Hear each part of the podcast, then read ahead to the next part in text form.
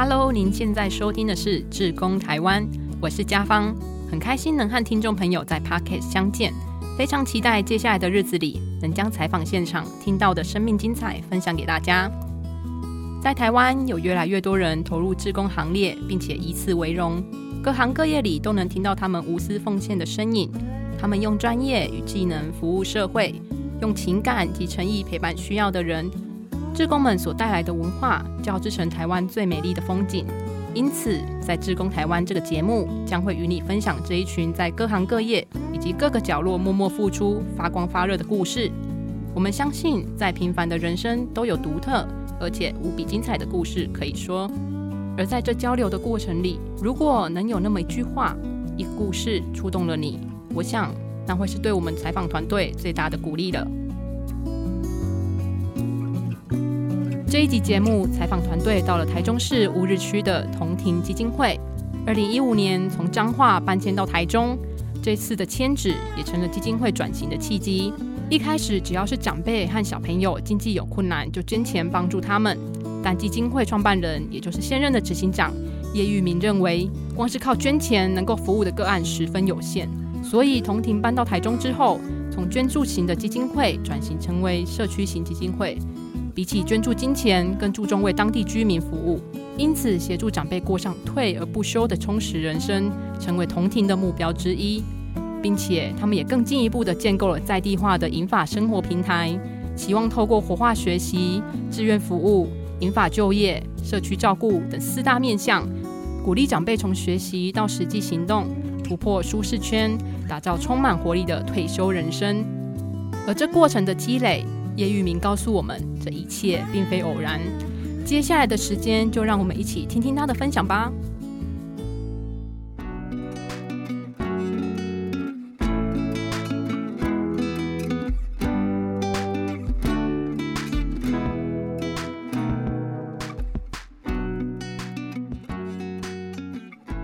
今天很开心的能够邀请到同庭基金会的叶玉明警长来跟听众朋友们做分享。那我想在正式进入我们的访谈之前，跟听众朋友们分享一下警长他的生长的历程。因为开录之前，我们有小小的聊下天，那警长他有大概的分享一下他成长的历程。那我想这一切的经验啊，其实都为他现在做的事情有埋下了一个很深的种子哦。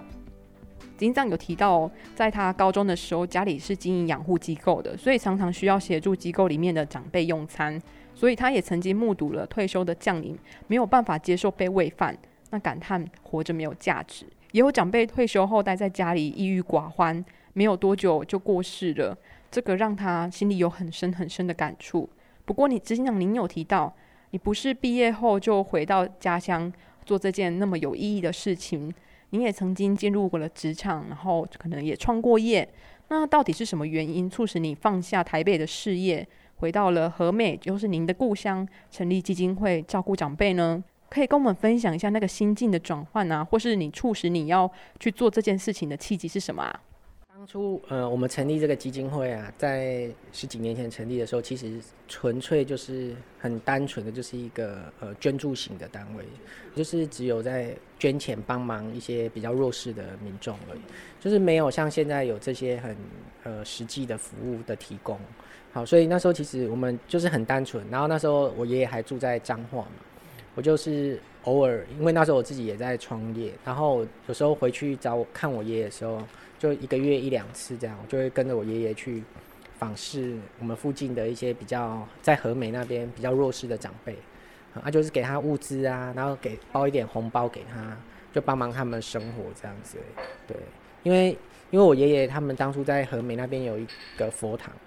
那他们佛堂其实会有很多呃有需要的人要去寻求跟他们寻求协助啊，人家就会觉得说他们有资源。那其实宗教团体他们本身其实他们资源也并没有那么丰富啊，所以我们才会我们家族才会成立这个基金会，然后去帮忙我们在地的一些弱势的民众这样。嗯，哎，听你的分享，其实同庭基金会的背后也有执行长爷爷热心助人的精神传承呢。那当初决定要成立基金会是您提起的吗？还是其实当初就只是单纯很简单的想说，我们就呃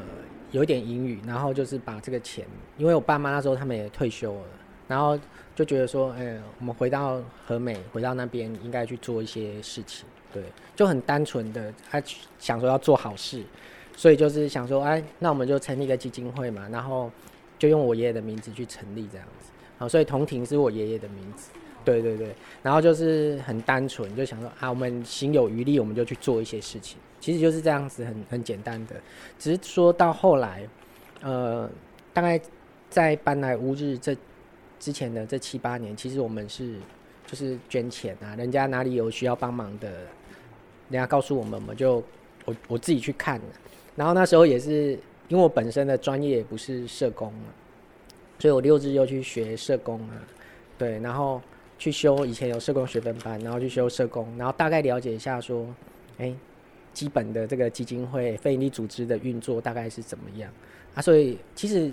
从头到尾也没有很认真的想说要要来做这个基金会这件事情，就是觉得说啊，德西有接基金会，然后德西但德西关紧敢帮忙啊，那是其实真的是到后来就是呃刚好有一个契机，然后呃在我爷爷过世之后，然后我们才我才决定说，刚好我我那时候我自己创业，然后我也把公司卖给我的股东，然后刚好遇到我爷爷过世，我才觉得说，哎，也也许我应该要把。现在的时间就是我的时间，用来去做一件比较有值得我去做的事情。对，因为这中间也发生过蛮多的事情，然后所以后来我会觉得说，这我我也希望说，在我呃经济能力许可，然后我有足够的呃呃经验啊，然后我有一个冲劲的时候，我来把这个基金会弄好，然后建立好，然后它可以比较永久的可以去。发挥它的影响力，这样是同体基金会从彰化，然后搬迁到台中的乌日之后，也转型成为了社区型的基金会。因为警长您发现，比起捐钱，更重要的是为当地的居民做服务，才可以发挥更大的影响力。那刚刚警长您有提到一句话，我听到的当下内心是非常的触动的。你说，就只是做好一件事情而已。可是讲起来这么简单的一句话，背后其实。有很多很多的辛苦吧。嗯，就像呃，其实当初做基金会也没想到说，呃，会做成今天这样子的规模。就是真的当初就是很单纯的觉得说，哎，就来就回到社区里面来做，然后慢慢的做，然后呃，去影响一些长辈，就是真的可以让他们有比较正面的思思呃想法去面对他退休的人生，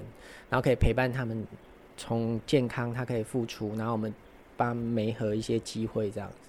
其实当初的想法就是这样子，很单纯。那其实走走走，我觉得说就是很多呃社区民众的帮忙，跟这些职工的帮忙。我们基金会成立到呃两年前，我们只有一个员工，我们那时候这里都还在整修嘛，然后我就请他来，然后他说来也不知道干嘛。那其实我也不知道干嘛，我也我也对整整个基金会大概我们就是要做这些事情，然后所以那时候就在社区里面招募很多志工啊，然后那时候遇到现在副执行长，然后他那时候就是在乌日农会刚已经退休很久了，他以前就是在做社区的家政班，然后刚好我透过我婶婶啊，他就是家政班的学员嘛，然后我就说，哎，你有熟悉峡谷的志工吼，你给他介绍。他后盖来让基金会做志工啊，然后他就跟我介绍那个副执行长，然后我就看到副执行长，我就觉得说哇，我找到 那个天使。对对对，因为呃，其实我们有一个想法，有一个热忱，但是我们要来做这件事情，跟跟这个长辈这个世代是有距离的。对，所以我们跟其实要跟长辈去做这些沟通啊，就像我刚刚讲的，那长辈会觉得我是诈骗集团，因为我们的语言是对不起来的。你只是，我们只是很自私的去跟他讲说啊，我都是被做这被做这，但是他没有感动，伊玛听不。后来透过呃我们副执行长，他开始加入我们这个 team 之后，开始帮我去招募志工，然后哎用长辈们听得懂的语言去去跟他们沟通，然后让他们知道说，哎，我们到底是要做什么。然后从被当诈骗集团，然后到开课的时候整个空空的啊，其实那时候也会觉得说。哎，这是这什么世界啊？这咱免钱要开口人上啊！啊，这好的环境，为什么都没有人来？对这个东这个事情也是一直很难，就是一开始的时候也很难理解。对，那后来慢慢慢慢做才知道说，原来在社区里面做很多事情是要先建立那个关系。对，呃，当民众当这些人信任我们的时候，他们就会很愿意的，就是很很很很无心的去奉献对，其实我这这个是我觉得说，呃。我们基金会这段时间呢，比如说从从五，然后到现在，像我们现在有三十几个员工嘛，对，那我就会觉得说，呃，其实最大的基础还是来自于这一群志工。一开始我们办了很多活动啊，上百人的活动，都是靠这一群志工他来去，大家一起来协助，然后一起去把它筹划起来。那除了在社区里面要有共同的语言，建立连结，我想很重要的因素应该也包含了在地化以及永续性。这样子在地人才会相信哦，你是玩真的哦。对对对对，其实就在社区里面啊，大家都在看嘛。对，然后大家也都在看你说，哎，因为我们这个地点虽然是在巷子里面，但其实这附近的人，他们很多人他你一讲他就知道这个地方，但是他们一开始都不知道这个地方到底在干嘛。到现在很多社区的民众，他们都还是觉得说，哎，这里好像就是一个提供老人。上课的地方，对，其实后来直到我们开了这个咖啡店，哎，社区民众才慢慢对我们这里有一点，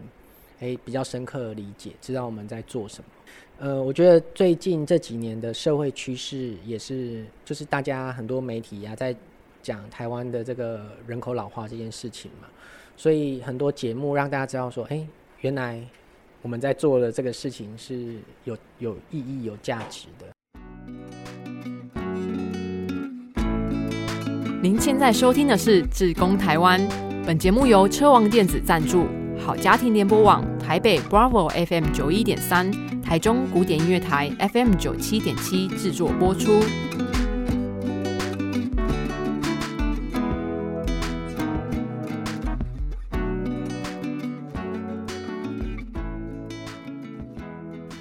从二零一六年底长照二点零签合通过之后，到二零一七年。在前台中副市长林义莹的大力推动之下，透过支持家庭、居家、社区到住宿式照顾的多元连区服务，让社区的照顾也更加的完整。那还有就是在社区里面推动的长照 Hold 处兵、巷弄长照站，或是我们俗称的长照干妈点社区照护关怀据点，在台中也是一间一间的落成，并且生根在社区里面哦，让很多的长辈啊，还有照顾者都受益良多。那警长。基金会在乌日里面深耕银法照护，还有退休后再学习，并且进一步的培训了银法族成为专业的咖啡师，推动老有所用的退休人生。这个过程中啊，您怎么去看待种子手作坊这间咖啡厅的定位，还有它在社区里面的意义和价值呢？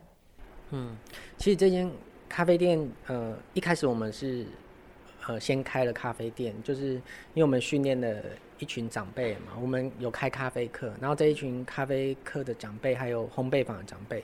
他们就觉得说，哎，好像学了好像也没有用，他们就觉得说，哎，就那个鲁琴姐啊，她就是从我们第一年做烘焙坊就开始学，学到现在已经学了三四年了。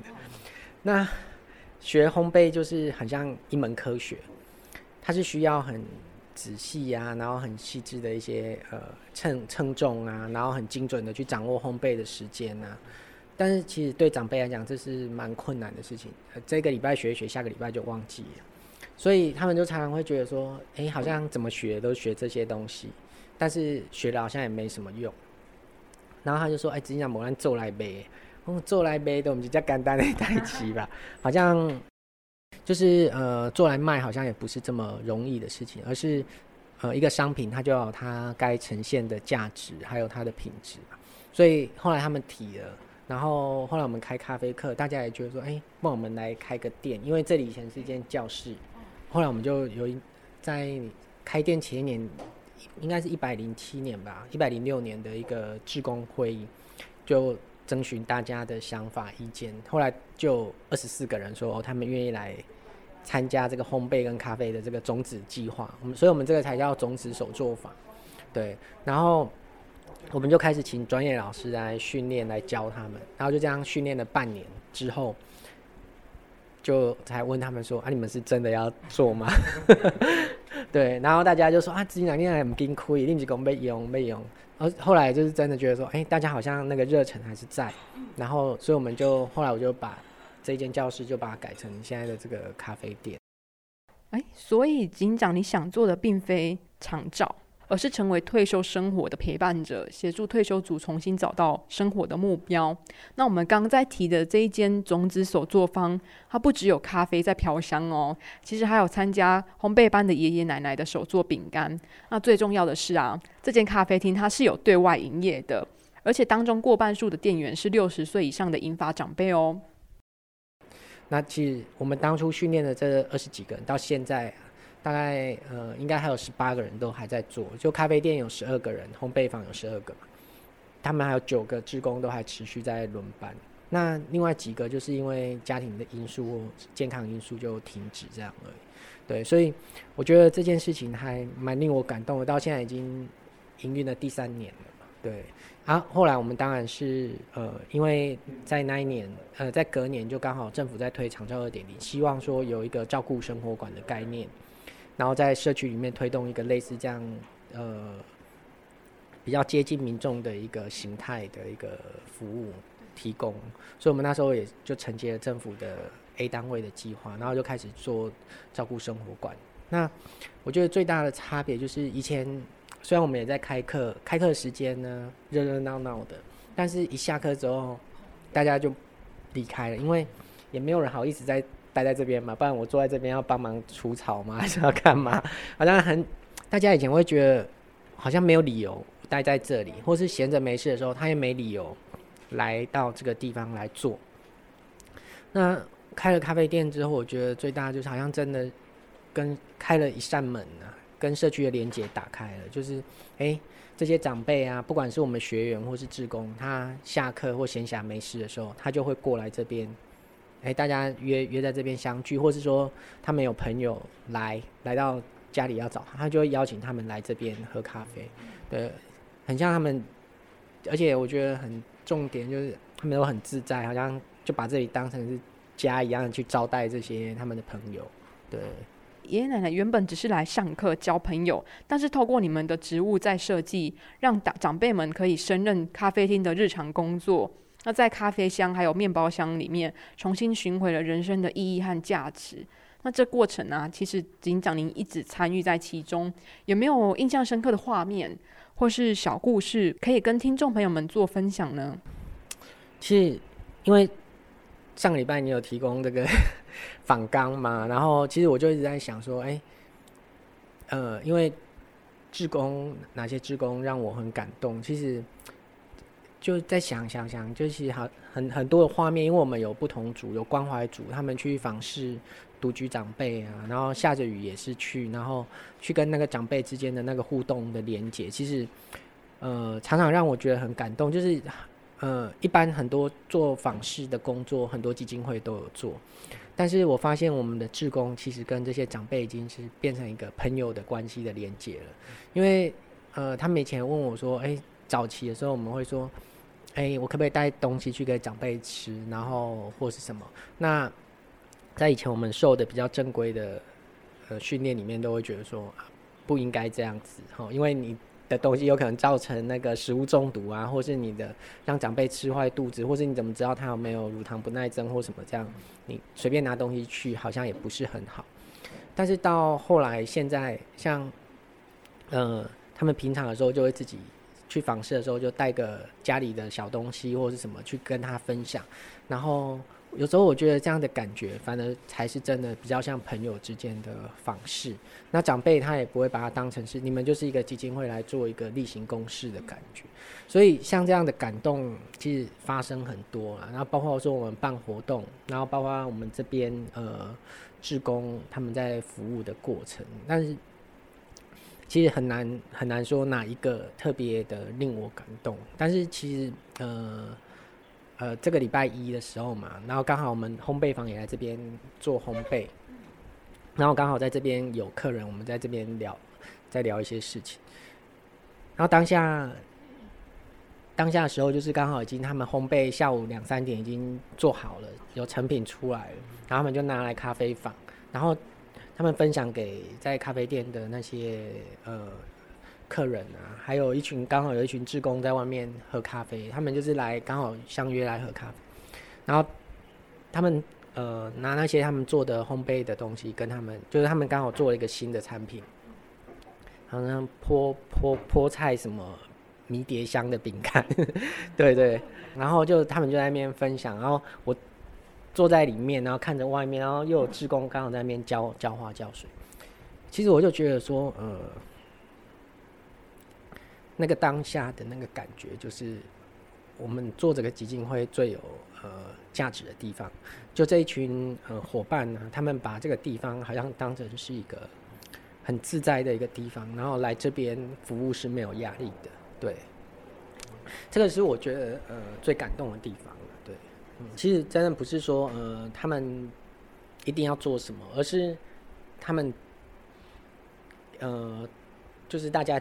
在一起呈现出来那个氛围跟感觉，其实我才是我觉得最感动的地方就是这样子。大家好像呃说把它当成家，好像太矫情，但是他们就是很自在的在这边去做。就很自在的来这边坐着，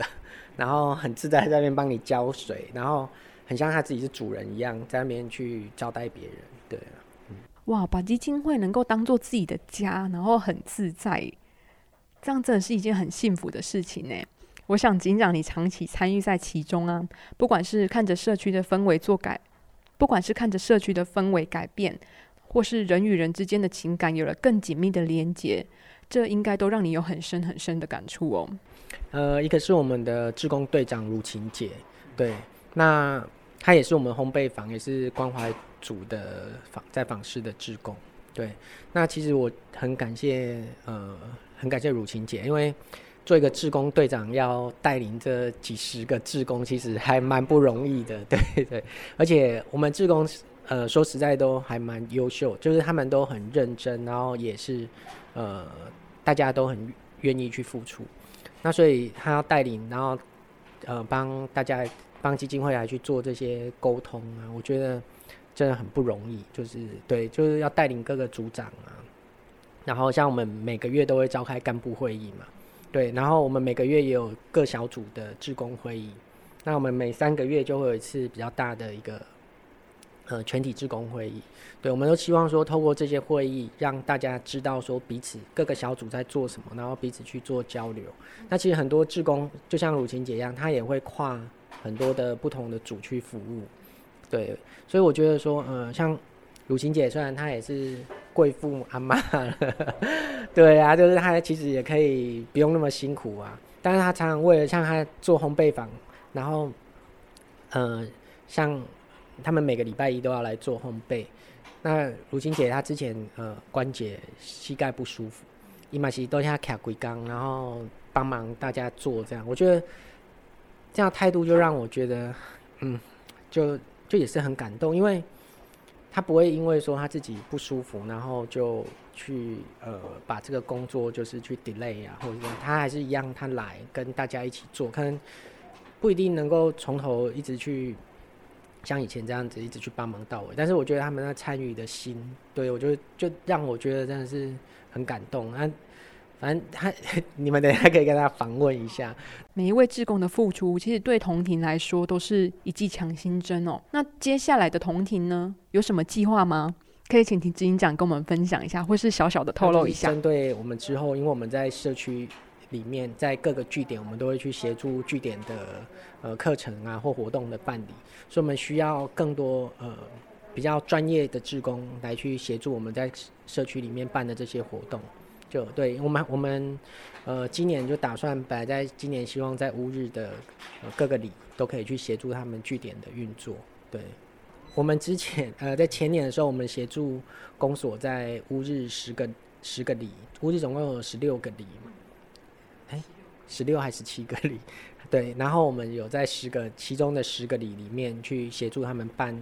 呃长青学院的课程，对，所以呃跟社区因为那一次一百零六年的那一次的呃课，一百零七年的协助公所办这个，我们产生了一些比较深入的连接。对，我们希望说，呃，今年我们就希望协助社区，因为呃发现说社区在很多职工的人力呀，或是在职工的养成上面，其实每一个社区要自己做都很辛苦。对，那我们有个概念想法，就是，哎，也许我们可以透过我们这里有呃比较大的空间，然后我们有比较组织化的一个系统，也许我们可以协助乌日的这些里，我们一起来协助大家训练。职工，然后也许可以培养出来各个社区有一些，呃发发掘各个社区里面有一些专业的职工，然后他也可以不止在自己的社区里面服务，而且而是可以也可以服务到别的里。对，原本今年呃上半年就要开始，但是因为疫情的关系呀，各个社区的活动其实都停止了。对，嗯，对啊，这一次的疫情真的是扰乱了大家的计划，但却也让我们看见有很多人在默默的付出，拉住了防疫的这个大网。守护我们的家园，我相信只要彼此互信互助，即使眼前有再大的苦难，终究能勇敢撑过去的。最后，能不能请警长来跟听众朋友们分享一下？呃，您觉得志愿服务或是社会参与，对你来说最大的价值是什么呢？嗯，呃，就像我们基金会的一个目标嘛，我们期许自己是退休生活的陪伴者嘛。那我觉得，呃，志愿服务最大的一个。工作就是真的就是发自内心去做一件自己想要做的事情，对，因为呃，就像我们去陪伴一呃去陪伴一样，并不需要很刻意或是很有什么一定要什么专业或是什么样特定的专长，而是有没有那个呃出发的，就是那个心初衷去做。嗯，是啊，我想做任何事情能够保有那一颗初心初衷。然后，并且努力踏实的勇往直前，一定都可以梦想成真的。谢谢叶玉明警长的精彩分享，也要感谢您的收听。接下来，我们也会有同庭基金会的引法志工，也就是种子手作坊咖啡厅里面的高年级实习生，和听众朋友分享他们的故事哦。邀请你们持续锁定职工台湾。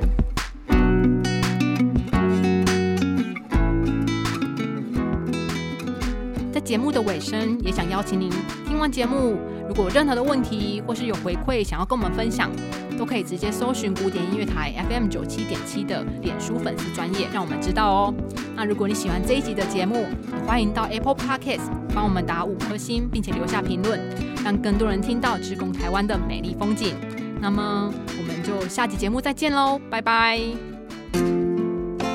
其实我们只是一个单纯就是寻找快乐而已。那服务人是快乐的，所以我们就一直走向这一条志工的道路。